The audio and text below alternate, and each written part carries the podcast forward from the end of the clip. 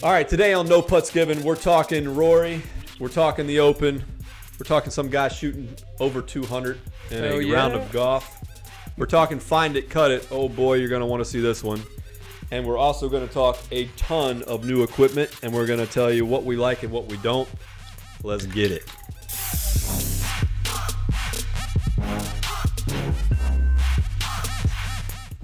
All right, so let's start with the Open. Why do you The call it? Why do you call it that, Sam or Harry? The Open. Why not the British Open? Why is it the Open? Sam. It's the first ever golf tournament. Yes, it is. The very first The one. very first professional golf tournament. I tournament. mean, do you think any other Open out there would get annoyed? Just like, Well, if you're the first, don't you have the rights to call it whatever word you want? I guess, but this day and age, no one has rights. No. okay. or does everyone have rights? Ooh, Very that's a Harry. That's a deep, deep tip thought. by That's a Harry. deep- yeah. no, the uh, the the Open Championship was the first ever. I want to say it was played in the 1800s.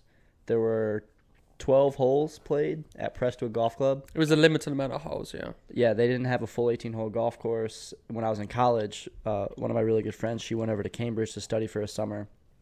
And she, hey, Broach, um, she came back with a book called The Original Rules of Golf. And it was really cool. You know, like the original rules were really weird. A lot of what is now in the rules of golf was back then just worded differently. But like, you know, the, the teeing ground, there were no like tee boxes. The teeing ground was Yeah, this is crazy. with with one club length. So this whole club length rule, you know, if wherever on the golf course, if you Tony to knows about drop- the club length rule. Tony's very familiar with taking drops.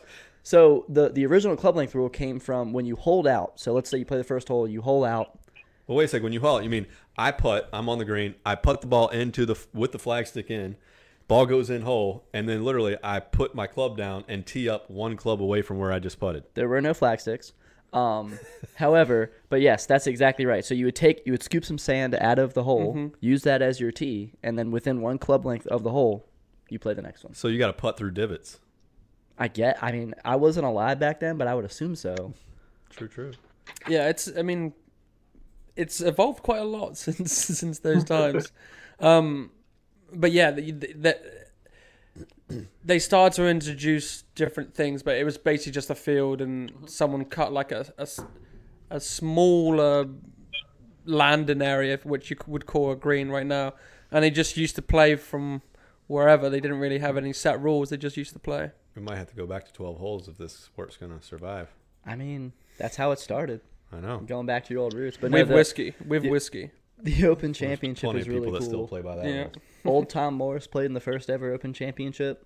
He got good old old Tom Morris. he got beat. It was three rounds of twelve holes, and I don't know who won, but it wasn't Old Tom Morris. Well, pretty cool. Well, um, Rory, talking about who's going to win the Open this year, going back to when he was 16 years old, as you can see there, Just little Bobby shot a 61 at the age of 16. He should be shooting like Blackout. 40, He should be shooting like 48 by the time. What is he? 30 years old now.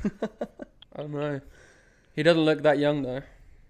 so uh, who do you guys? So also Koepka, you said it brought a caddy. no, his ca- his actual. I was just looking it up. His caddy is from Portrush, like the guy Oh, that his he's been. caddy that he has now. Yeah. Gotcha. I thought you were saying he brought in a new caddy. No, let me figure out. His That would be ballsy though. Yeah, I don't Hey. think anybody would do that. You have to be drunk. But the good thing about it is, Ricky Elliott. is he knows that course back of a hand, and it doesn't look like Koepka really needs help when it comes to majors. But his caddy is obviously going to help him a lot more, being from that place. So. Yeah. For sure. I mean, that's a totally different style of golf, right? I mean, For sure. I mean, that's that's why it's going to be really interesting to see how the newcomers that are not familiar with links golf, where you're hitting blind shots pretty much ev- every other shot um, into just huge stands or markers in the back of the green, where you just have the center of the green, and then you have to rely on on your pin sheet for the rest. I mean, it's it's intimidating, but I love I love links golf. I love Yeah, I think how it'll it. be interesting to see just kind of the juxtaposition of the guys that are used to playing over there to you know the DeChambeaus that are from over here for one, but also have a swing that is very consistent and you have to vary your swing. a little bit Mm-hmm. Exactly. I mean, if you, a lot of America uh, American golfers are high high launch guys and land it soft. But in links golf, you're going to have to bump and run it. You're going to have to hit higher shots. You're going to have to hit knockdown shots. You're going to have to have every shot in your arsenal to actually perform well, and that's that's why it makes the best players perform the best when it comes to the Open. and we'll get to it in a few minutes here, but that's why you're going to see a lot of club companies coming out with irons like Titleist uh, U500, U510s, and then TaylorMade's. You know, you're seeing Tiger and them putting in some of their more stinger long Mhm. iron. If you get it on the irons. fairway, you're going to do well because the rough's going to be high and it's going to be bouncy. I think the forecast is going to be pretty dry and and, and Windy. warm and windy. So yeah, you know, I was, and that, you know, I've heard in the past, like they say that the Open's a bit of a fluke because it- if you, it's a little bit of luck because depending on the kind of tee time you get and what the weather's like when you tee off, because it could be Mm-hmm. hailstorming in the morning and sunny in the afternoon. Weather's not looking good right now. well, or you could do, you could play into the wind for the front nine. And then the wind just switches, and you're playing into the wind on the back nine. Like Yeah. it's it's so easily um, done when it comes to weather in in Europe. Well, we'll see. So, you know, the odds are interesting. So, Rory is the favorite right now, and rightfully so. The guy, if you look at his last four, I think, appearances there, he's averaging like T2, T2 and a half, basically. Um, so, Rory's a 9 to 1, Koepka's a 10 to 1. Some more interesting uh, notes from others that will be in the field Dustin Johnson, 16 to 1, Tiger, 18 to 1. You got uh, DeChambeau is 45 to 1, and your boy, uh, Poulter? Poulter's a 75 to 1. Stick a fiver on him. You gonna bet- Eh, why not? you know, if he comes up and wins you five times seventy five, that's a lot. Five Of hundred reasons not to. Hey, but it's a cheeky fiver, so why why not just put it on there? You might come up trumps. Yeah, and then nobody's boy, Patrick Reed, is 95 to 1. He's gonna miss the cut. You think so? Tony, who you got? Uh, you know, I, I I think at this point you you have to sort of just assume Koepka's going to be right there in a major. That's Uh, my that's my so pick. I want to say um, like those words exactly are what you said for the U.S. Open. Yeah. Richie uh, Richie Richie Three Jack over at WRX who who does some analytical based proje- uh, predictions has DeChambeau on his list this week, so I like that one. I think He's uh, playing well. as much as anybody can be due to win a major, I think Bryson's due. Uh, Let me ask you a question. Tony. If I ask you this question 100 times, who do you think is going to win the next tournament? Do you think you're ever going to deviate off of either DeChambeau or Koepka? Uh, well, when when Koepka finishes out of the top three, maybe, but until that happens, no, It's a safe bet, absolutely right? not. You're not going Patrick Reed, huh? Uh, no, no, I'm uh, no. He's a he's a great guy though. Patrick What? Reed. Yeah, Yeah, I hear people love Did it. you My did man. you get the sarcasm in Yeah, my I, voice? I did. Okay, I'm glad you got it. Okay. All right, well, let's put a bet on it, right? So here's the bet. It's just between you two. Okay? So you pick your guy, you pick your guy. Can't lay for him. And Is he even on whoever, the field? I whoever don't think he loses, whoever loses has to play the other person with a full bag of infomercial clubs. Okay. Um, I would I'm gonna go to the one that I did for the U.S. Open and Koepka. You're going Koepka? Yeah. Okay. I'm going Rory then. Ooh, Okay. it's gonna be it's gonna be interesting. All right. Now, does the one? Do they have to win, or we're just talking finishing? So It's if Rory finishing. finishes Whoever higher than finishes. Koepka. Whoever Finish finishes one ahead, the other the other, one of you idiots is playing with infomercial clubs. What if they tie? Then we we then have you something. both play with infomercial clubs. against you? Left-handed. At least to be fair, I still get my strokes though. All twenty-seven of them. Can I use that uh that piston driver, the Oh yeah, the Easy Golf?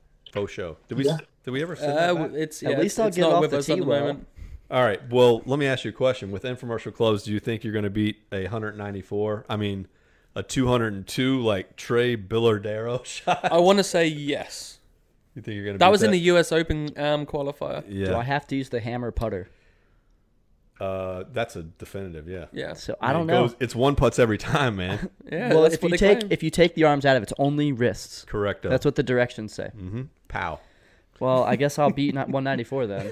Well, the guy that shot supposedly 194 actually didn't. He shot a 202, which is pretty funny because they the USGA computer system, I guess, didn't go above 19 for a hole, so they actually figured out that he shot a 202. Tony, you got a shot. Yeah, no, that's that's a solid two-round score for me. All right. Well, we're gonna we're gonna see who wins. Um, let us know who you think's gonna win. But uh, between these two guys, Chad and Brad over here, and uh, we'll find out who Let's wins go. and who's gonna play with the infomercial clubs. And next up is what we call shot of the truth. And this week's version is a find it cut it version again. What do you know? So It's just getting crazier every week we do this. it is getting a little crazy. I mean, I didn't think he could get any worse, but I was very wrong. Pleasantly surprised. Well, I mean, this this is the this is the thing though is I just played in the USAM qualifying, not Tuesday gone, but the Tuesday before, and I was getting ready for the tournament, and then I was like, well, what ball am I going to play? Because all this cut um find it cut it stuff has kind of made me scared within the ball industry. So I had to go with the three brands that I knew that I know are consistent, and that's Strix and Titleist. Well, I would I would say that, that Um, we Bridgestone. believe to be more yes, consistent. believe. Yes, we're- that's a, yes. there, there's believe. a lot of cutting to be done, to say Yes. the least. That's a good yeah, we're just getting started. But um, yeah, I mean, we were talking about it earlier. Uh, Sam and Harry were both very good college golfers, great post college college golfers.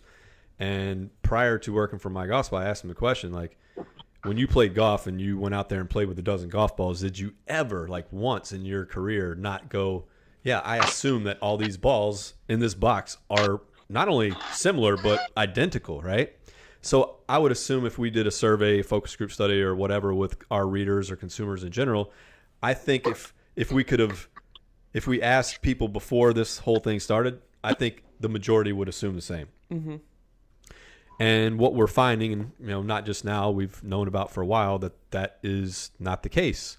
And there are some companies that are worse than others. Uh, this week, Sam happened to be cutting open balls in the uh, test facility, and one that uh, was very concerning was the ball that you're getting ready to see here in a second, and it was a Callaway Chrome Soft, and that's about as bad of a core centering as we have ever seen. Yeah, I've never seen anything that lopsided before. Now, that being said, Callaway, you know, it might not be known to the average consumer, but in the golf industry, for those that have cut open golf balls on the regular and know anything about golf balls, Callaway is known to be a, you know, pretty common offender to not being able to center their cores. Would you agree with that, Tony?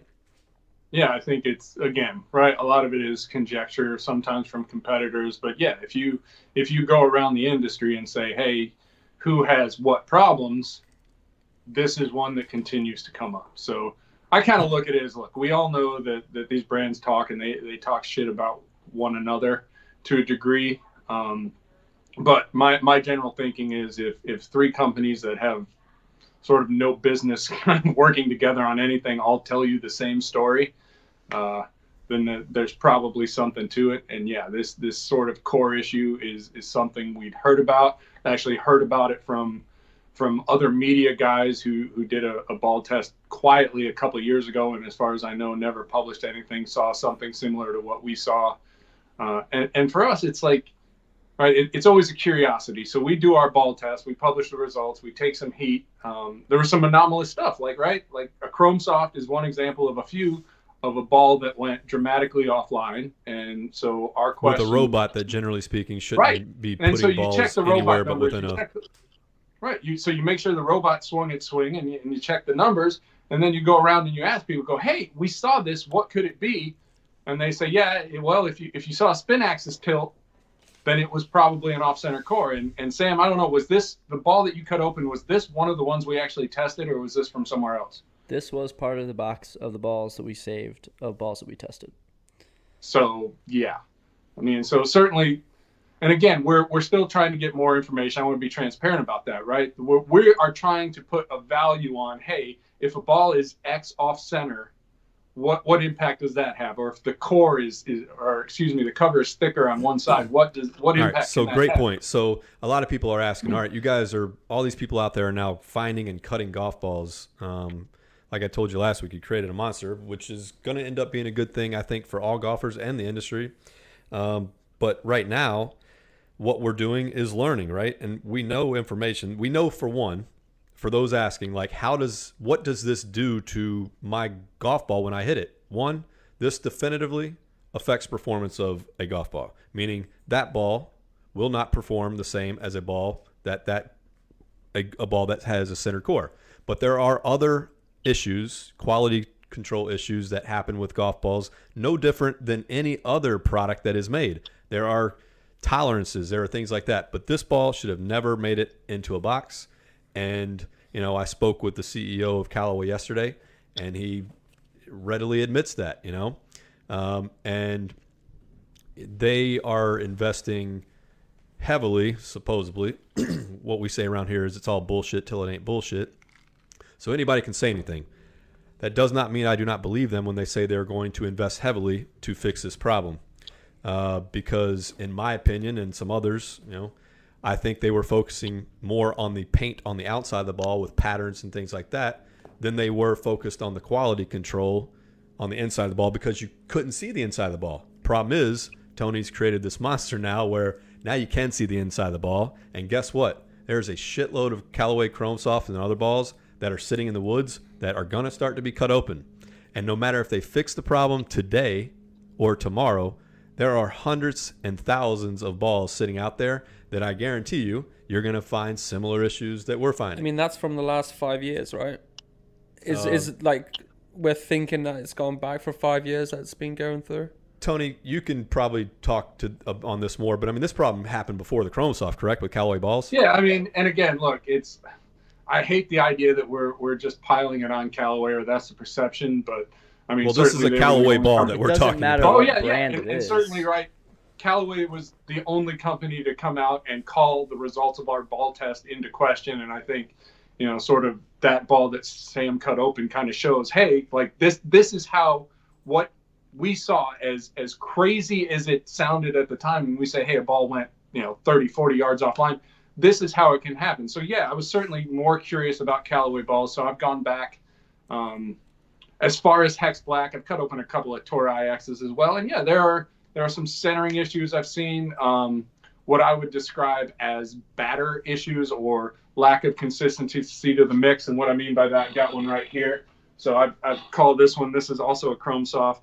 Call it a uh, a Chrome Soft swirly, and, and hopefully you can see those swirl Move, it, patterns a- right move it a little closer to the camera if you can, Tony, so people can see. I mean, so we've definitely seen some of these in other balls, and and Yeah, so that's- the some some balls that we've cut open recently, they w- the core itself is just the same color, and then there's like a a, a- a core, and then it's like a seems a little differentiate of color within that Similar core. So that's a little bit different. So that there's a couple different things. So right, this this here, this the swirly, and That's again, poor mixing, I've correct? this- What's that? that's poor mixture, correct?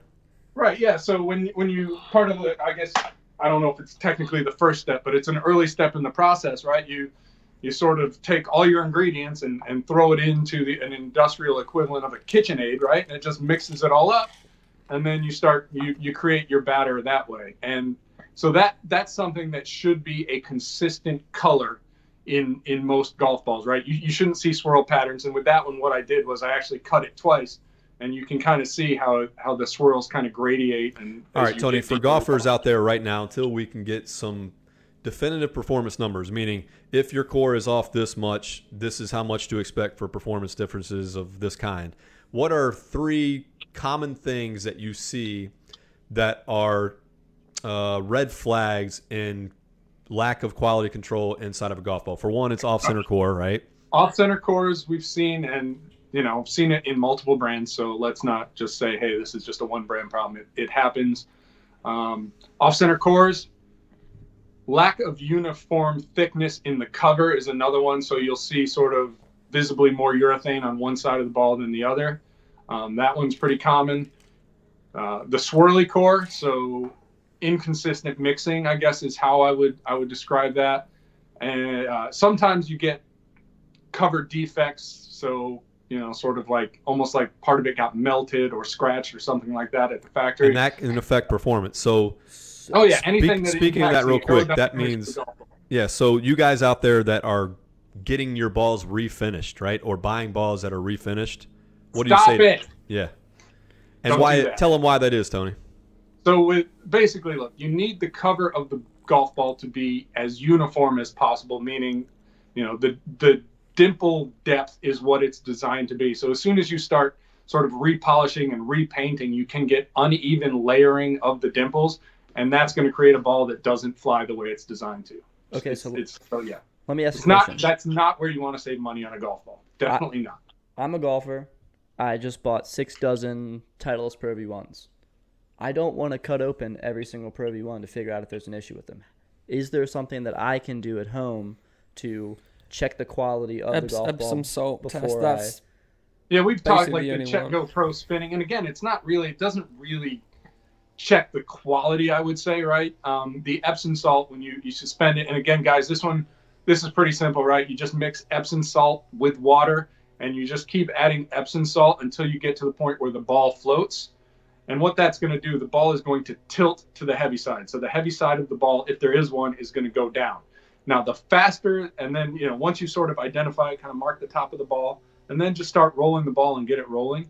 And the faster that it returns to the same spot, the more kind of out of round or off center So the this- core this or some Callaway piece ball of weight here- in the ball would be. This Callaway ball here would flip to that side really quickly. Yeah, theoretically, and that's Yeah. that's the same thing, right? When you when you hit it with when you when you hit the ball, whether it's with a robot or with your own swing, right? At impact, that ball is going to immediately fall to the heavy side. The heavy side's going to drop, and you know if you you talk about basic ball flight laws, what that basically amounts to is a rapid increase or rapid change in the spin axis. So you know that's why if you look at our data sam as you recall we were looking at some of the numbers and we're like is this right we saw spin axis tilts in the in the plus or minus 10 degree range Mhm. when typically it would just be a degree or two that's why it's it's at impact the ball tilting to the heavy side and creating that curvature and that's as soon as it comes off that tee. Oh yeah it's immediate sure So it's a me- that's that's the thing every Yeah. everything that happens at impact happens in fractions of se- uh, of seconds so yeah. So the problem, great question, Sam. So if I'm a golfer and I just spend $100 or whatever on golf balls, how do I know which ones are good? That's the problem.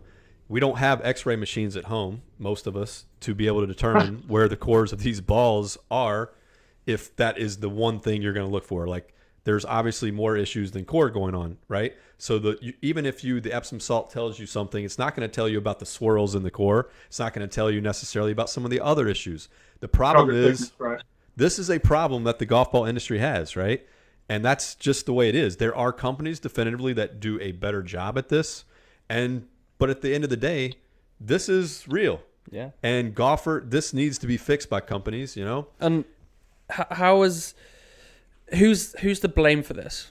Is it a is it a both company and You and have to give a shit about quality control in whatever company you work for. I don't give a damn if you're making golf balls or you're, you know, writing articles. It does not matter, right? You have to have checks in place Yep. to find these things and make sure they don't get out into the world and we and we get you know people are start cutting them because even if you have quality control checks sometimes you need quality control checks after quality control checks after i mean there have to be checks and balances for this stuff and the companies that invest in that have less of these issues Well, and I think it's it's important to note like centering a core. It's an easy thing to say, but it's hard it's to do a really difficult thing to do when you think about like the entire process, right? So you have to have like a mechanical process that centers kind of your bottom layer. Every layer has to have a process, a precise process to center.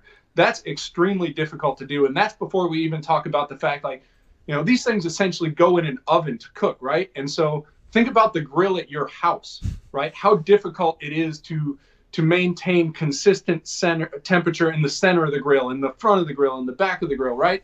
That's what you have to do. All of these cons- temperature has to be consistent everywhere in the oven that cooks it, right? So that that's part of it. And inconsistent temperature, Harry, is is part of why you see kind of that that different coloring in the center. It becomes Right. more of like a lava cake. And some companies do That's that by design. But to answer your question, Adam, like to center cores and build the technology and the machinery and the precision into all your process to, to do that costs a lot of money. And here's my here's my answer where- to your response if you don't have that in place don't sell goddamn golf balls to people But but here's the thing, right? There, some of this is to a degree on us, right? Because you look at you're you're charged say forty five dollars a golf ball, right? And, or dozen golf balls, and consumers, some of you, you, we hear it all the time. It's like these guys are charging us this much because they have to pay tour pros, right? If they didn't have to charge pay tour pros, it wouldn't be this. No, there's precision that costs money, and and quite honestly, if you want a better golf ball, if you want a truly perfect golf ball from every manufacturer, like that's that's not a 45 or 50 dollar a dozen problem that's a 60 dollar dozen a problem. Like that's that's the level of precision you Yeah, we were to talking to somebody. and you're not going to pay for that. We were talking to golfers aren't going to pay for that. we were talking to somebody the other day and they had a eye-opening statement you know? They are not in the industry. They got exposed to the industry and they walked out of a situation and went man like these companies that get it right that put all this effort into this i always i never wanted to spend that amount of money on their balls. But after i've seen it you go i'm shocked they don't sell them for a hundred dollars a dozen. That's how much effort and work goes in and machinery and time and just resources and everything that goes together to make these balls perform well. And most golfers just don't know that. But that all being said I think as golfers, if I'm going to Walmart and buying a fifteen dollar a dozen, I don't. I can maybe expect a ball like that that we're seeing at forty five dollars dollars a dozen. And if you're going to call it tour quality, I'm not expecting to see that. You know, yeah and i and like i said callaway was clear they uh they don't they don't find that acceptable either and so you know well they we found see it acceptable until we cut that ball open. How about that? Well, again, you know, I don't know if they would say, yeah, that was acceptable till we got caught, or holy shit, you know, we need to rapidly improve the quality control. Yeah, but it's been process. go it's I been think- going on for such a long time. There, you'd be hard pressed to find anybody anywhere who would look at that ball and go, yeah, that. Okay. Well, let's let's, let's be. This is called no putts given. So let's be honest here. We've been on calls with Callaway over the last few days. Yesterday, I talked to the CEO of Callaway, Chip Brewer. It was a great call, but I asked him all the same question: If we don't do this ball test and we don't cut that ball open, are these phone calls happening? I didn't get a uh, answer to any of those questions from anybody. You know, so maybe they are behind the scenes planning, and from what I've heard, they are planning on fixing their ball plant facility and investing a lot of money into Shit, it, I right? hope they are. But and maybe that I'm sure that was happening before this came about. Um, Oh yeah. But I don't know. It it is kind of the timing is interesting, right? Yeah, and, it, and what we don't know, right? Obviously, like I said, everybody agrees that ball shouldn't have left the factory. But whether that's a, you know, whether that's a one in a hundred thousand, a one in ten thousand, a one in a hundred, I don't know. Um, and again, that's that's why we want to do this whole find it, cut it thing. Is you know, like I said, don't buy it, cut it. If you find it in the woods, instead of sticking it in your bag, because you should be playing the same damn ball anyway, every shot, every round, just cut it, cut it, and see what we find. Because if, if we can crowdsource this thing rather than golfers having to take our word for it like just let's let's put it out there and and see if we can get enough of everything from everywhere and everybody. We're going to pretty quickly be able to tell who has issues and who doesn't because again like my feeling is if it's if it's not readily visible to the naked eye it's probably not a big deal. But when you see something like what we found then yeah that that that's a big deal. And and I know golfers have sort of push back and go, well, what about the different densities and that could offset this and that? And like, look, at the end of the day, companies are are using different materials, right? Different different inner core, different outer core, different formulations for a reason. Uh, Titleist, Bridgestone, Srixon, everybody else is working hard to center their cores for a reason.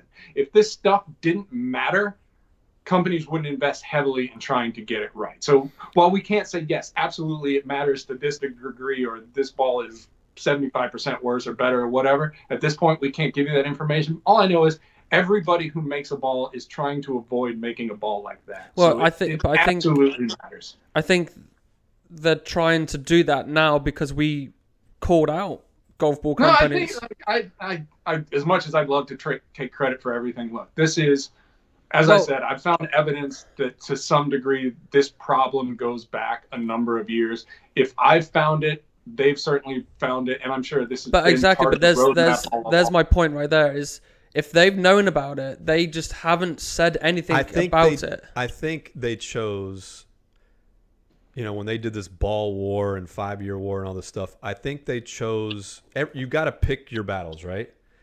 If I had to guess, and it's- and I'm just making an assumption here, they chose some more flashy marketing things like the Truvis pattern, the painting on the outside of the ball, ways to get people to start focusing on the Callaway ball and get their attention away from the Titleist ball. Yeah, And- let, let's and be- the second- let's be- And that Go got ahead. prioritized maybe below centering cores of golf balls. I think now that they've ga- gained some market share, they're probably going, all right, let's get this shit right, you know? yeah, And I think we honest, had right? totally everything to do with it. I think this just was a catalyst to push it maybe a little faster. maybe if maybe I they're over the edge. If you go back years upon years upon years at this point, right? Titleist has been a dominant number one in the golf ball space for for basically as long as anyone can remember, and probably then some. And and for years and years and years, manufacturers have tried to take market share from Titleist, um, and everything has failed, right? Whether it's undercutting them on price or whatever. Like the strategy, to a large degree, has been all right. Let's let's essentially make a, a tour quality ball and and find a way to compete with Titleist with a ball that's just like Titleist. And it, you know, I think a, great example is the conversation we had with Chris Charlotte Mizuno last year, where he talked about the mistake they made with the JPX EZ, and basically Mizuno Mizuno was trying to make a ping. Uh, and that's essentially what all the ball companies have been trying to do is, is make a Titleist or a ball that is perceived to be a as great good point. as Titleist. So, and you you cannot compete with Titleist making a ball that you can't otherwise differentiate. You the can't logo beat Titleist at being Titleist, basically. Exactly. And so when when you can sort of tell a story where hey, soft, right? We, we have soft fast core. Well, guess what? Soft is fundamentally different than anything Titleist did. It is a way to differentiate your your product in the marketplace and and sort of make it more compelling than than any of the alternatives. And when you put a Truvis pattern on a ball, yeah, that is different. It's to a degree it's cool, maybe exciting, but biggest thing, it's different from a Titleist. And Well, not only different, but it's you. It's you. You own that brand. You own that look. You know, Right. when people think about Truvis, they don't think about Titleist. They think about who? Callaway, right? Yeah, and, and let's be clear, right? And, and again, we haven't seen the process. We have an open invite to the ball plant. We're going to probably go out there later this fall to see how Callaway does things. But they made it very clear. Look, the, putting those patterns on a ball is Yeah. not easy to do. And first of all, they they bought or licensed that Truvis, right? So they essentially own that process. It is now unique to Callaway. And they developed machinery and engineered all this really cool stuff to put those patterns on the ball. And you've seen it evolve to, and they did the same thing with Triple Track, right? They, they licensed the technology, developed the machinery and the tools and the know-how to put those lines precisely on a ball. So they've been, they've invested in Truvis patterns. Look, Callaway has the And coolest really cool golf things. ball I in mean- golf. There is no doubt about it, right? I mean, Oh, the yeah. Truvis is the coolest ball. The the triple track is cool, but they get you know different. Yeah, for sure. as long as they get this right, I'm sure it will be great for them. And so, and, and I think, like I said, I, I think you sort of had to differentiate to gain share. And now that they have unequivocally gained share, right, a definitive number two in the marketplace, now they have an opportunity where they sort of have a, a reputation. People like the ball, people like the Callaway product. I think Callaway is cool. And now, now they have a position to compete on cool with potentially, right, if they get everything right, if they, they improve the quality and, and I think raise the compression, right? Because we know soft is not competitive in the tour space. So if they do those things, now they have a ball that potentially, potentially, right? There's at some point there'll be a new ball. We don't know what it looks like, but it's a ball that can potentially compete with with Titleist and Bridgestone on a performance level, and still have the cool factor that comes with True Truvis, Triple Track, and and whatever other cool Yeah, stuff. then they have. I, I think I think they're on a home run if they get all of that right. All right. Well, to end it, do you think the Chrome Soft survives this?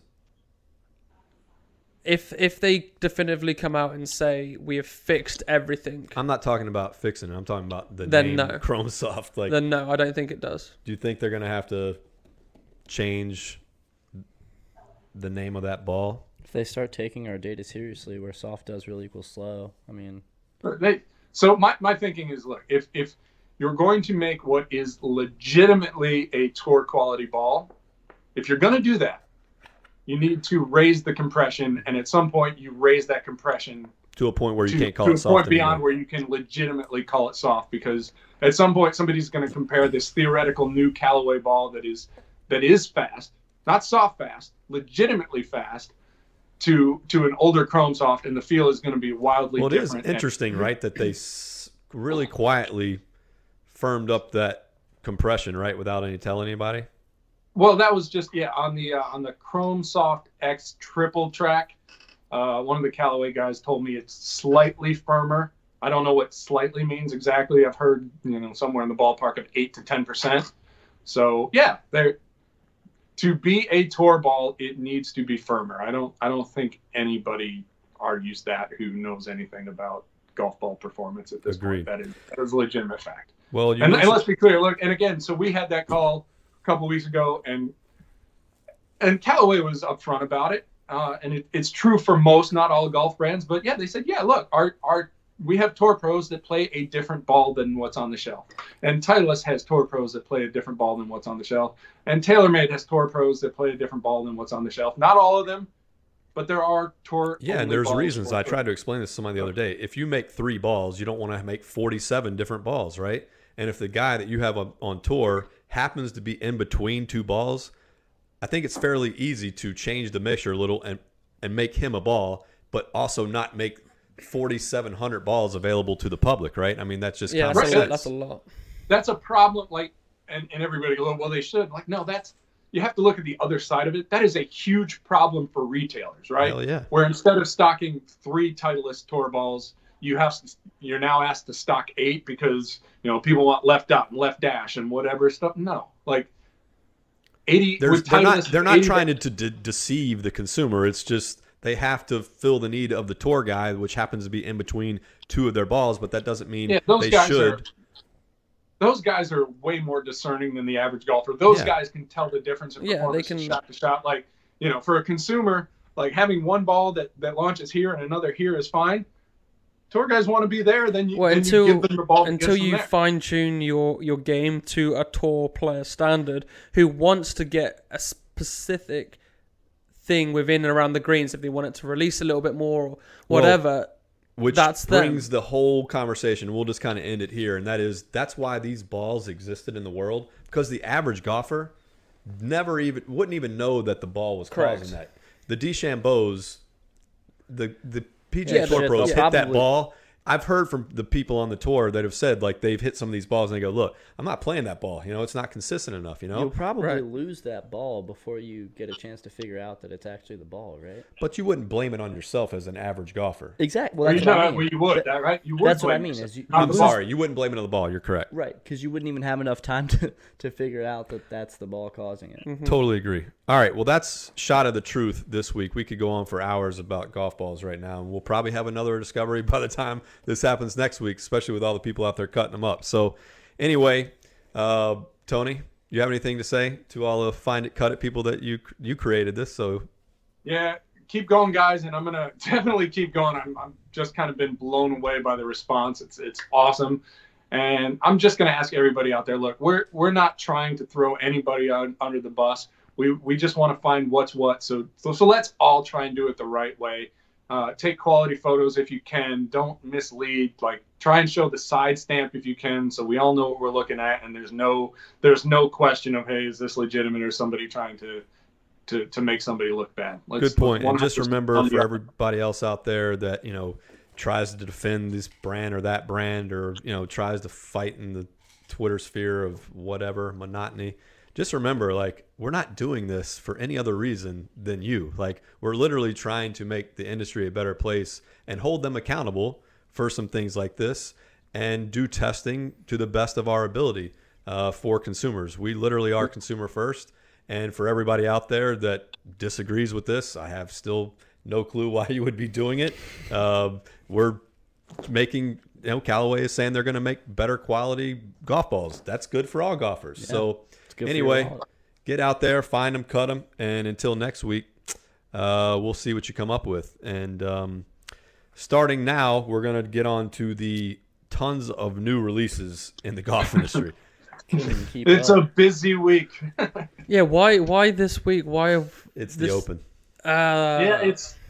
It, I guess That was a dumb I guess you could say it's because the open there's some there's some enhanced visibility with the open, uh, but at the same time, like all the visibility is on the open, so I don't know. I think you risk getting equipment lost in the shuffle as well. But again, part of it too is companies want to put. I mean, some of this stuff isn't for tour players anyway, but to a degree, companies want to put this stuff in tour players' hands ahead of the open it's going to get seen, and if it's going to get seen, you might as well have the information out there. I guess is probably the, the argument for for why uh, the sudden rush of releases this year. Yeah, year. and you see a lot of utility type stuff, hybrid type stuff generally around this time where you have in the past. So it's a time where you start seeing like the Titleists and whatever. But we're going to start with Mizuno, and here's why.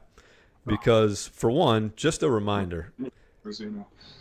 Mizuno has not only done well in our testing this year, they have literally swept. hmm Dominated. Every category they were in, yeah. They have dominated. So I just want to drive this home to people.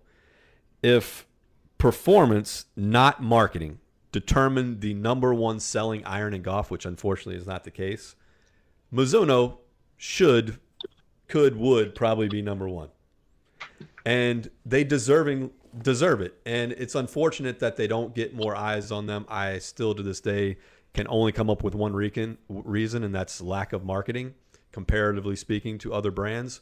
But iron to iron, there is not a better iron out there, in my opinion, than Mizuno Golf, and they proved it this year. And it kind of showed us through our testing. Their their models are similar, right? And their philosophies throughout their different styles are similar. So to see them constantly show up at the top was was nice to see, not for Mizuno, not just for our testing purposes, but it, it validates the testing. It validates a design philosophy as performing well uh, from the way we do our testing. So for you guys and girls that are out there that have never tried Mizuno uh, for whatever reason, because you've heard some other iron is longer or whatever uh, or fancier, just go demo them, comparatively speaking, to what you own and just see. Because, like I said, they are by far the number one performing iron in our testing this year, and it wasn't even close. So, what do we got for them this year, Tony? The MP20, and when you look at that picture, you just go, "Damn!" Like Yeah, I mean, we, we always go damn when we see blades anyway, but yeah.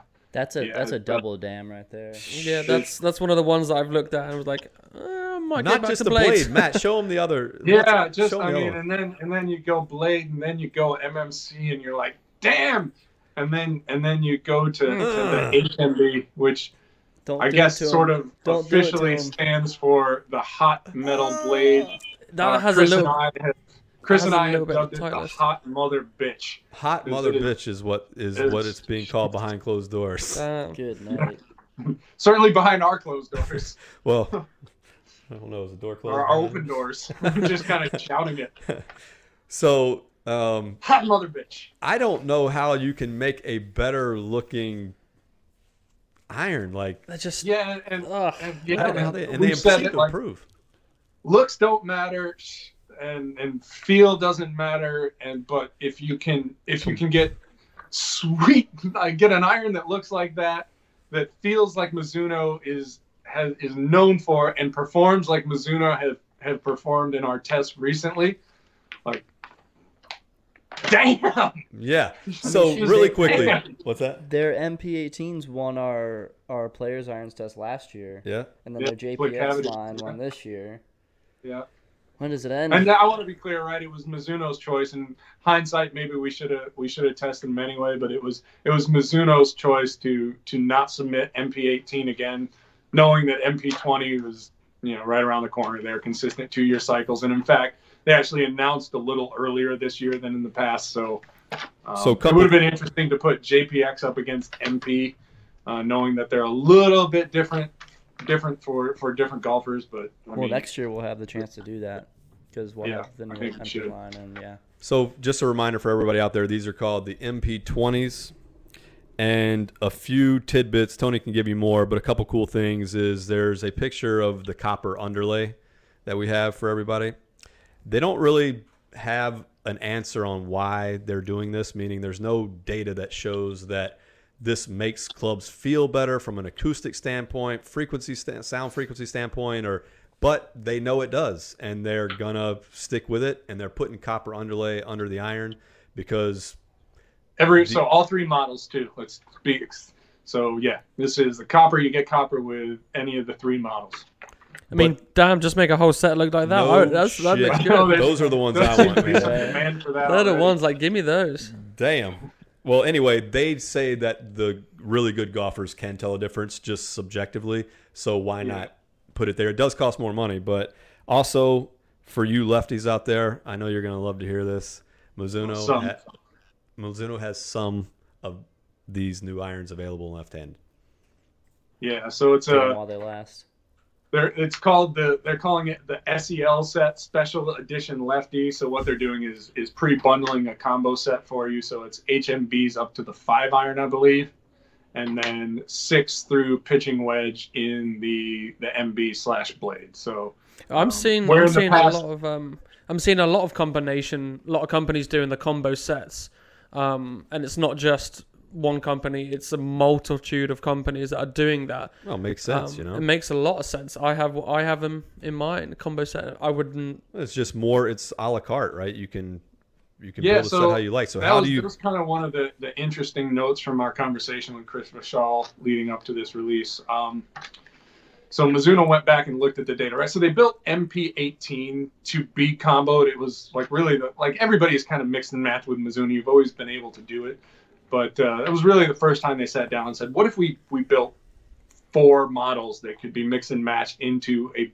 into a player's bag in any combination they wanted, so that you get kind of seamless transitions as far as offset and top lines and things like that. So that's what they did with MP18, and what they found like over 80% of the sets they sold had at least two models. Um, and granted, a lot of that's going to be, you know, fly high long irons with whatever else you played, but they definitely saw some guys that were doing fly highs to MMCs to blades or fly highs to MMC to split cavity or you know any combination there. And so they kind of continued that trend and said all right we're going to we're going to give you three models and they're all designed to be mixed and matched to, to whatever degree you want. Um, but the other thing they did was create a lot more differentiation between the models so that you can clearly say hey obviously there's a breakdown of forgiveness between the blade and everything else but you can also say hey all right i want Oh. higher launching long irons you can go hmb and more penetrating scoring irons and mix with the mbs so Well, options options options all right. So what I will re- try to reiterate is, you know, like we've Tony said, we don't care about sound or feel or anything like that. But if you can get sound, feel, and performance, why not choose that? And Mizuno has proved all year this year that they have done all three of those. And these look not any worse, but better. We don't know about the performance of these, but I highly doubt they went way off right or left compared to their design philosophy for uh, performance. It just from looks these. so clean. All right, so would, next, you, would you say harry that they're naughty They are naughty. like look at them. They are just you want- naughty you wanna, you want to spank those irons? You like want to do they some are naughty just, things to them? They are just. I wouldn't play blades again, but they Does- are naughty does, looking. does Daddy like you? I don't know, man. But let's like you know What? I'm, this is the first. Let, us no, talk no, about no, that this- real quick. So, so Harry just said he wouldn't play Blades, and this is this is one we're going to talk about later on as we move to one of the other releases. But so, in talking to Chris, what he said, something to keep in mind, like once you once you get to about plus or minus eight iron loft, based on how you deliver the club, like forgiveness. Forgiveness kind of becomes less important, and loft kind of takes over as, is what determines distance and, and, and to a degree. even Yeah, but that's pretty common sense. The eight nine wedge, but I mean, Right. So that's what I'm saying. Like, you know, Chris is saying, hey, yeah, you should think about maybe going to the blade in, in the eight, nine, and the wedge if that's going to give you the trajectory you I've want. I've been I've been saying that I would never play blades ever again since I was in high school when I had 690 MBs. This is the f- this is honestly the first set of irons where I would honestly like give him a shot. I might give them a shot. Yeah, Well, it's uh, I haven't even seen It's- them. in I don't know. I don't Yeah. know if I. I- I don't know if I would. I would probably like your 58, your 60, or all those like lob wedges and gap wedges. I would probably. I play blades in those, but that's because you're consistently delivering in the same way. I don't think I have a consistent variable that allows me to play a blade that if I hit it slightly off the toe, it's gonna go X amount shorter, or it doesn't Well- feel as good. Like Tony always says, play the most forgiving, workable iron you can stand to look at. And that's what they say. They But say one- one they say to keep in that blades is easy this to work. This is something. This is something again we'll talk about a little later, but just go back and look at some of the some of the progressions and sets that are on on the market right now. I think like the example that that kind of popped into my head was was some of the uh, TaylorMade with the the speed slot technology and the and the you know the stuff they put in the sole. If you look at the progression of those irons, once you get to the eight iron, right, that's that's where the slots disappear. they, they And take the it out speed because foam. again everything is driven by loft at that point and so they are taking out the speed I, technology I hear Tony. I hear. Here's what I hear from Tony. He's pushing that. He wants. Oh, he wants the blades. blades, man. But I, I think I mean Bosch He's basically convincing himself right now. I, Hey, whatever you got to do. I may man. try He's it. convinced me. I may try it. I'm here for it. Well, again, and, like, we know like part of part of my here. problem is is too much loft, too high, you know, too much dynamic loft, and so I may lose a bit of forgiveness. But if I can get better ball flight, you know, All we'll right. see. Well, let's get off these real Move quick. and on. get- yes, and go to the opposite end of the spectrum, which is the Callaway Epic Forged irons. yeah, Yeah. yeah, These irons focus on distance, right? And it looks they're twenty four hundred dollars a set. The premium set, kind of that, in my opinion, PXG effect is continuing its its reign here over the last few years of these companies now pushing that limit and having something that can compete and um, it offers them a new opportunity to have another iron in the lineup that kind of differentiates from some of the other stuff but in my opinion it's still their philosophy is those winning those launch monitor battles because that's what wins sales right but in our testing over the last few years that has not done very well Right. um, so, you know, a lot of tech stuff that I'll let Tony talk about. One of the more interesting things, the microspheres and the tungsten placement of it, uh, which is interesting. So, Tony, what can you tell us about the like? What do we like about these irons? What should consumers be interested in hearing or knowing about them? yeah. I mean, I guess I guess the first thing that springs to mind, right? So if you look, compare this. So this is the replacement for the Epic Iron, right? In that kind of that ultra premium space or or high end, whatever you want to call it. And I think if, if you look at Epic, it didn't really look the part of a premium iron. I think this time Callaway, from what we've seen, right, we don't have these in hand yet, um, but they look really good in that space, right? Like it, this looks like a, a high polish premium offering. This, this looks like it costs money, like and a lot of it. So I like that. Um, they they've done a lot too. They say to improve the feel because that was kind of the knock on the Epic too, is that Mhm. it, it just didn't feel like a Yeah, if you're premium going to iron. sell a, a set of irons for over two thousand dollars, they've got to feel the part, right? Right. So yeah, they've, they've used the urethane microspheres to kind of dampen vibrations and improve feel. In fact, there's a the full kitchen sink of Callaway technology in this. So MIM tungsten for precise weighting, high launch, that kind of thing. Uh, urethane microspheres for for feel and, and cup face technology for more ball speed. Uh, so again, they, they, these are what they're supposed to be in that space, uh, and they are absolutely loft jacked. Um, Well, that's what I was going to say. So I I've already heard from some people seven that, iron is. huh? I don't even want to know what the seven iron is. Yeah, so I've already heard from some people that you know the people that are already have access to them for the fitters and things like that, and they're telling us they're long, and I'm going, okay, what's the lofts? You know, so where Yeah, are we at? What's So- the spin rates off them too? so 41 degree pitching wedge. So obviously we're we're Three super strong degrees now. strong. Before, so here we go. So here here's Oh kind of the God. butt, right? So um, we've only I haven't had a chance to to touch base with Dr. Hocknell over at Callaway. He's usually really forthcoming when I talk to him about how they do things.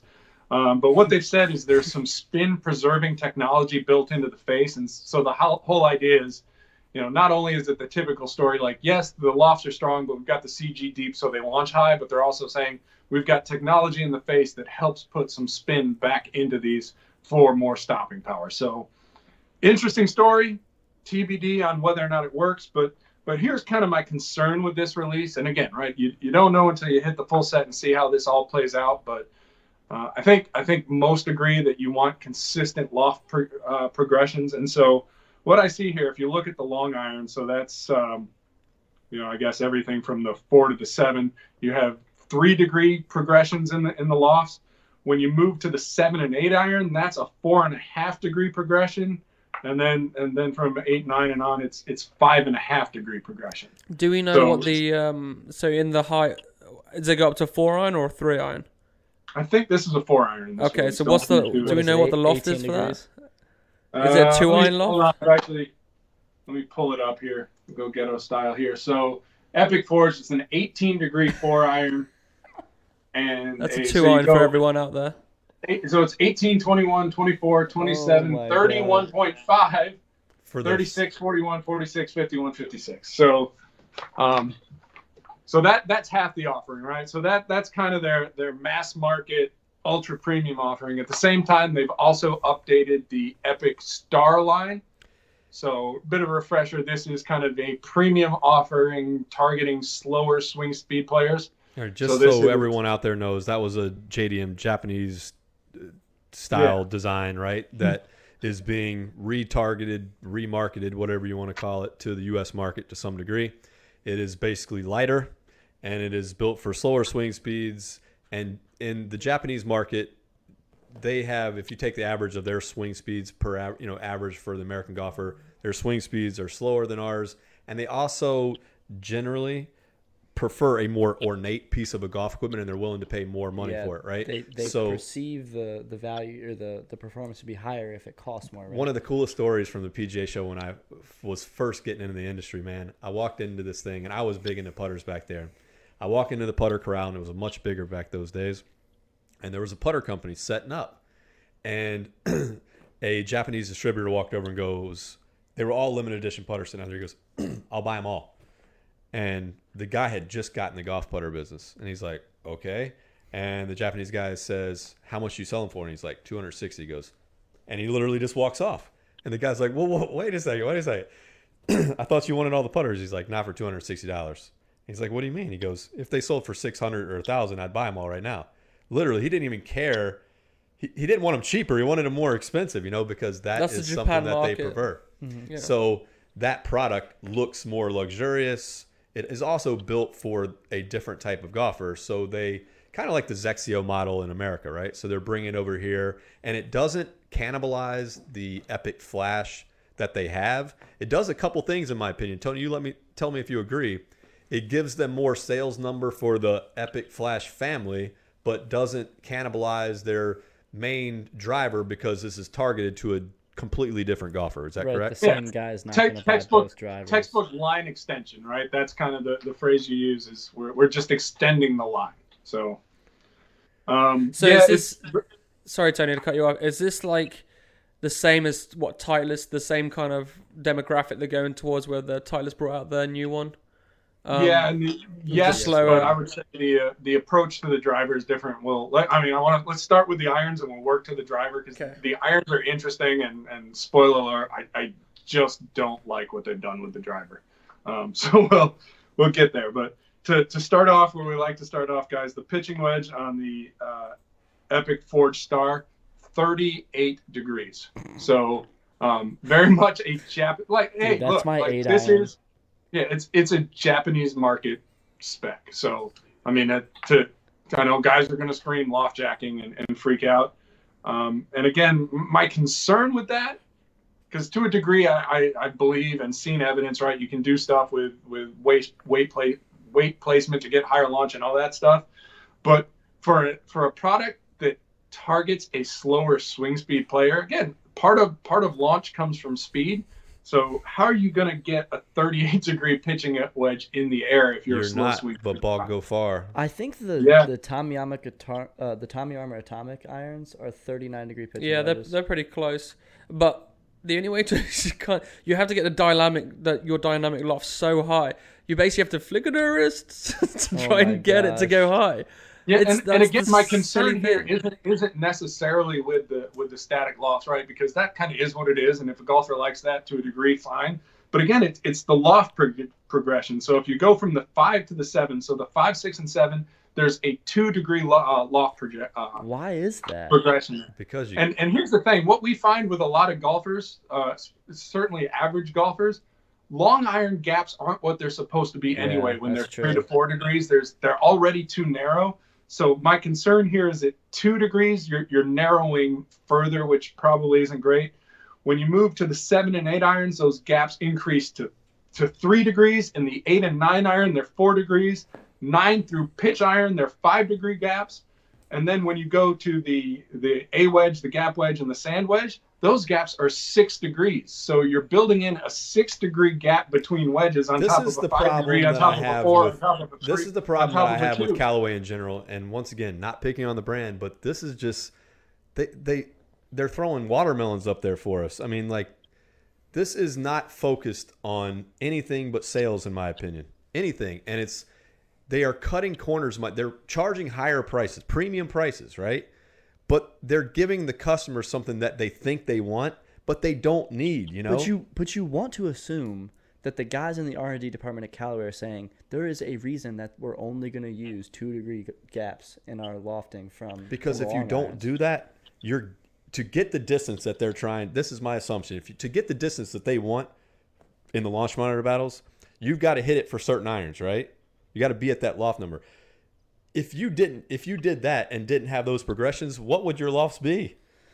I guess that's a good Well, and point. I mean, and- but when and I go and I look, hit my seven iron the same distance I hit my six iron, what the hell's the point? And there there is potentially some stuff with with sole width, width and weight progression and, and all that stuff that adds dynamic loft here in the long irons.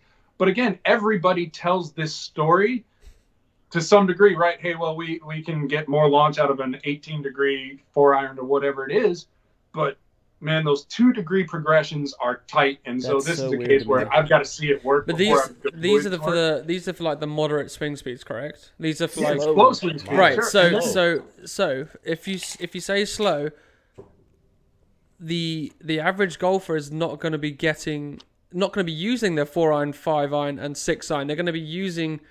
Uh, they're going to be taking those straight out and putting like a hybrid in, and then when it comes to the the lower end of the of the of the set, It just they might want sense. that, but it doesn't make sense. But th- I I think that they The don't really care about it- that The person you're selling those to Doesn't and even supposedly know. for doesn't need any of that. They need the opposite of that. Right, it's Yeah, exactly I the same as what Mizuno was. but they don't know opposite that of Mizuno. sorry, that, right? exactly. But they don't even know that they need that, right? no, no, they don't. I, But I that want to I want to keep an open he mind on this. No, but More that's why I think they're taking advantage of what consumers think they need, but don't, or think they want, but don't need. Right. Yeah, and, and look, I want to keep an open mind on this. And again, like I said, there could be something in the dynamic properties, but Tony, we've tested. to tested be these brutally irons. honest, a six degree progression with the wedges. When you start at a two degree progression in your long irons and work your way up to a six degree progression in your wedges, that scares the shit out of me. Like, who has six degree progressions in their wedges? Well, two, uh, two, two I've got degree, five. two degree progression in your long irons. Like you said, you're basically playing the exact same iron for most golfers at that point. They wouldn't even. Oh, know by the that- time you factor in miss hits, yeah, Exactly. yeah, I think it's like the average guy if you look I've, I've seen some Arccos data for example and a lot of times the the five and the six iron are are a washout anyway Look, right? we're all about performance over marketing, and our job is to call these type of situations out, in my opinion, and that is marketing over performance, in my these opinion. yeah and, and again I, like i said i'm What? open to the idea that there's more to it than the static numbers tell us but but certainly these progressions are are weird is how i phrase it now Are these the only guys doing in the industry? Strong off. uh, like every, But, everybody but, but with loft progressions like that. No, no, and again, this is this is one of the things Chris Shaw said, right? Where to a degree, companies are sort of engineering their seven iron because that that's the that's the demo club right now. So Yep. you you engineer the a seven iron to win a launch monitor battle. Uh, because then again, if you're going to a cool it. clubs or a custom fitter, they're gonna they're gonna take care of all this stuff. But for a guy who's walking into a big box store and whichever goes longest is gonna win, like that's what you have to engineer for. And once you once you put a number on that seven iron, That's my point. you sort of have to build everything else to to work as best it can around Bingo. that number. Um, now let's talk the driver. Like I said, this this is one I really don't like. I didn't like it when they did the the first Epic Star, uh, and I and I don't like it for basically the same reason. So. Chris and I, we went through and we took the numbers from the presentation and, and actually took an Epic head and measured it, uh, an Epic flash head, I should say, and measured it against the spec that, that Callaway provides for this head. So basically, what this is, is a fixed hosel version of the Epic flash. Uh, when you take that hosel weight out, it basically washes out. So th- they haven't engineered anything out of the head. They've just adapted it for a fixed hosel. It's essentially the same weight as an Epic head with the adapter. All of the weight savings come from the head and the grip. So ultralight grip, ultralight shaft, no real weight change to the head, unlike unlike what Titleist did with the TS1, where they actually took a significant weight uh, adva- uh, bunch of weight out of the head. The difference there is right, you you get a truly lighter weight head So what you're saying, what you're saying is kind of a trend that happened back to the Adams Speedline, right? Uh, aerodynamics, and there were some lighter things that they, everyone started to try back then, right? and then it went crazy for a while. Everyone went in with a lighter version, and what we found was lighter is not always better for what it's meant to do, right? And there's a point of diminishing returns and a point where that quote unquote technology, which is just making things lighter, doesn't actually benefit those that it's made for. Would you agree? Well, I think I think for the target market market, lighter probably is better. But my, my larger point here is they haven't taken anything out of the head. So that's my, that's what I'm saying. Yeah. So they, they whereas Titleist, for example, actually made the head lighter, made every element of the club lighter. Here, Callaway is essentially giving you the same head.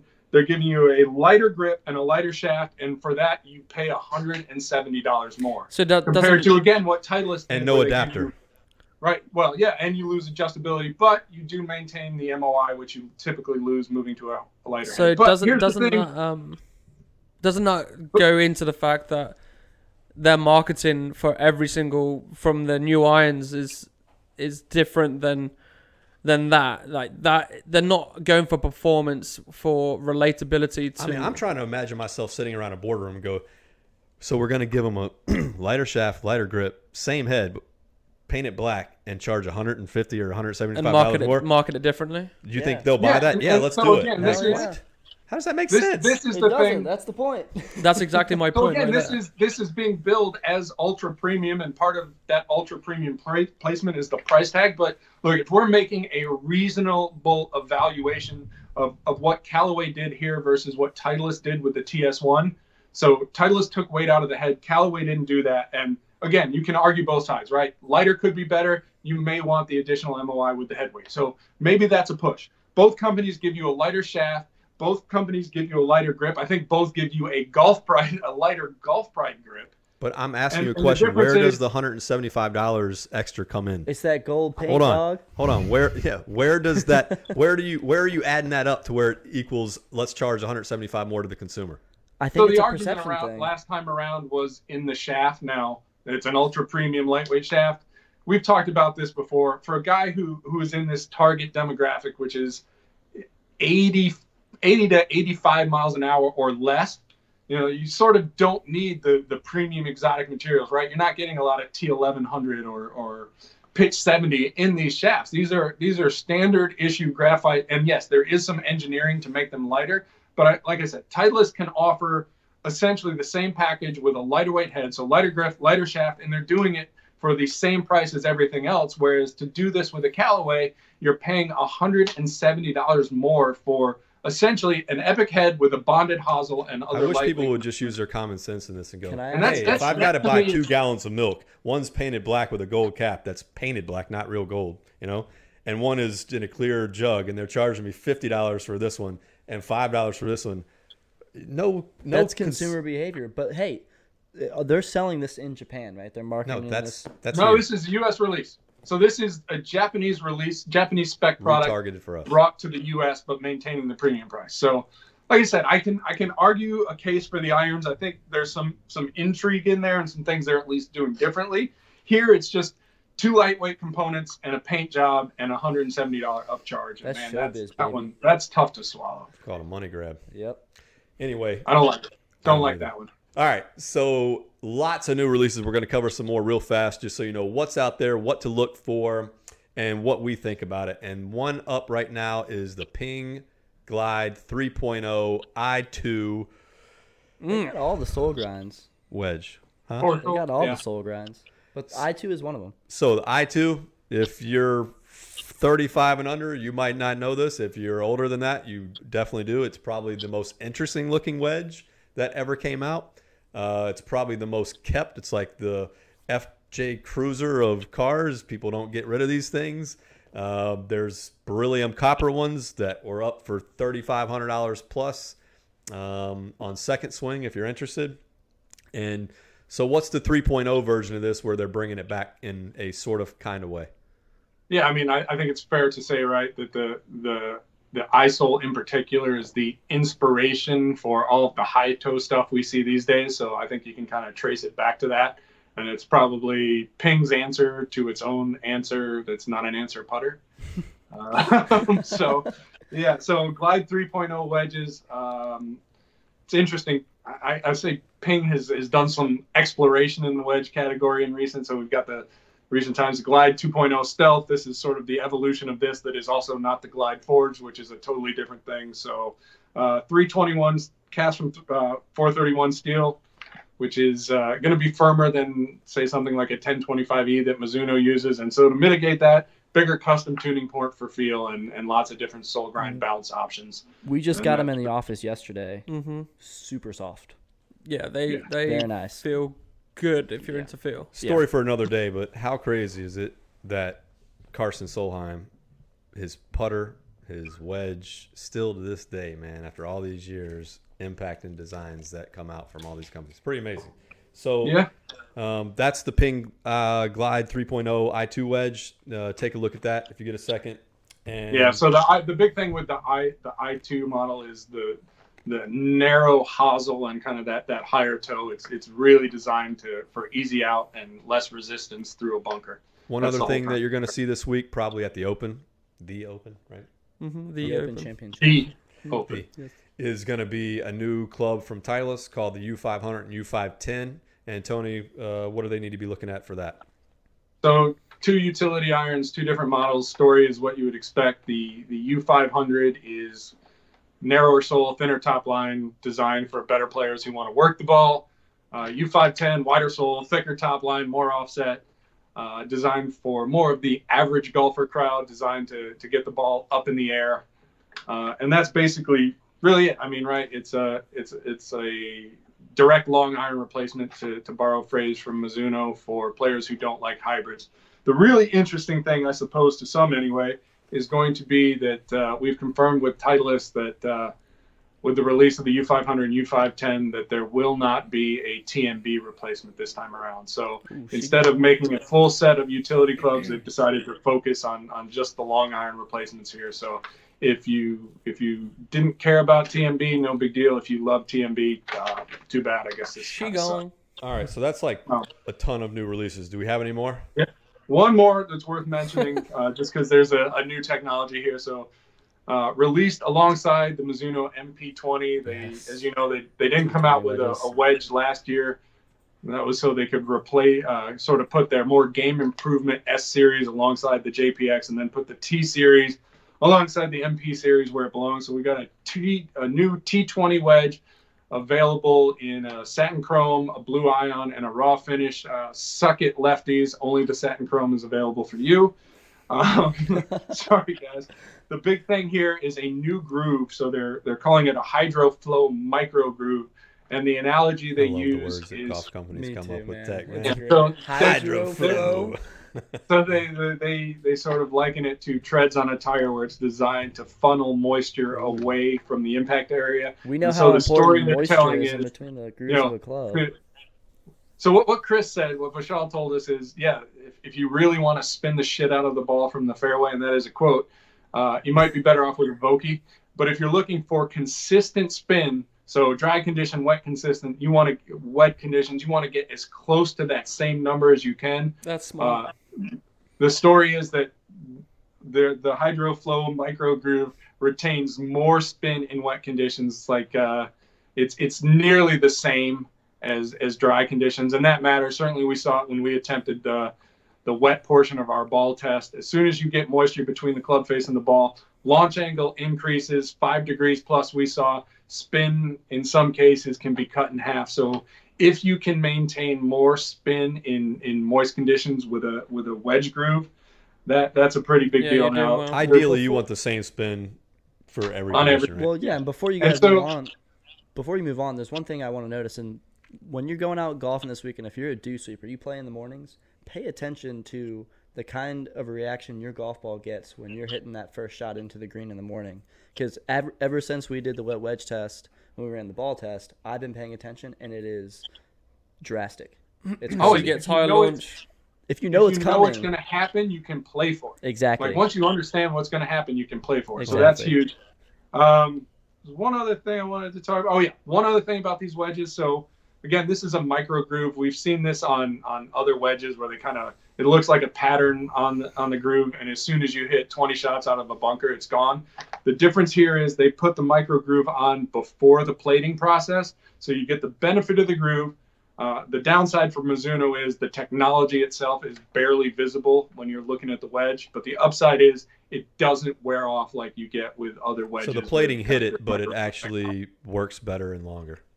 Yeah, yeah. So it's going to be an interesting one to check out and see if it if Mm. if it does what it says it does. And I think I think if we're looking for a lab test to do and really check this out, like a wet wet wedge test with the uh, the the HydroFlow micro groove versus you know obviously if I'm going to pick one, the Vokey right by far and away the number one wedge in, in the market. So uh, does this retain more spin in wet conditions than a Vokey?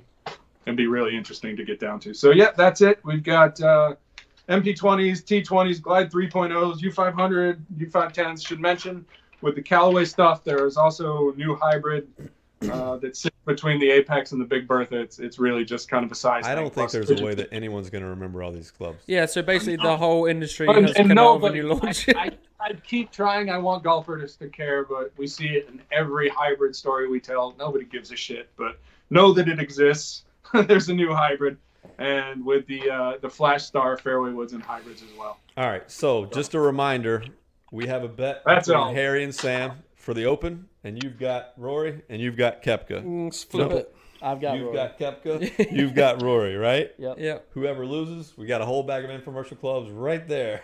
and I'm not gonna lie, that's that the uh, sandpaper wedge might be out the uh, And you know the what's Mizuno. you know what's funny is I I actually think I'm gonna lose this just because if I think Brooks has a higher chance of finishing in the top five than Rory does. Okay, Like either Rory's gonna win or finish twelfth, okay, okay. Well, we're gonna Brooks see. Brooks is gonna win or finish. We're top gonna five. see. Like, I hear the All right. excuses already. I know. God, Hey, I'm ready. I'm gonna start practicing with that square strike. We're gonna be good.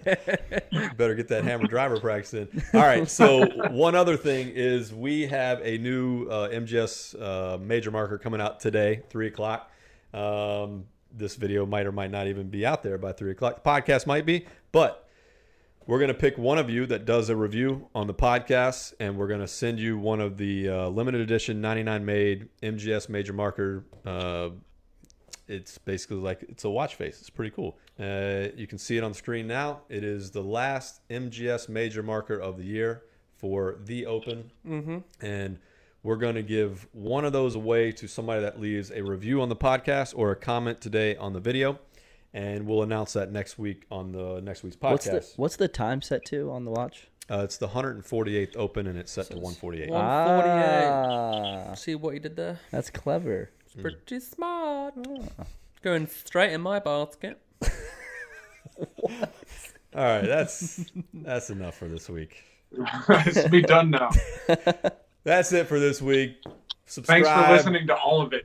yes, the long version. You guys wanted a short one and you didn't listen as long as the long one. Now you said you wanted the long one back. So the long one's back and a special Wednesday edition. Comment, subscribe, review, whatever you do. We love to hear it. And uh, until next week, next week is episode 10 So see you next week.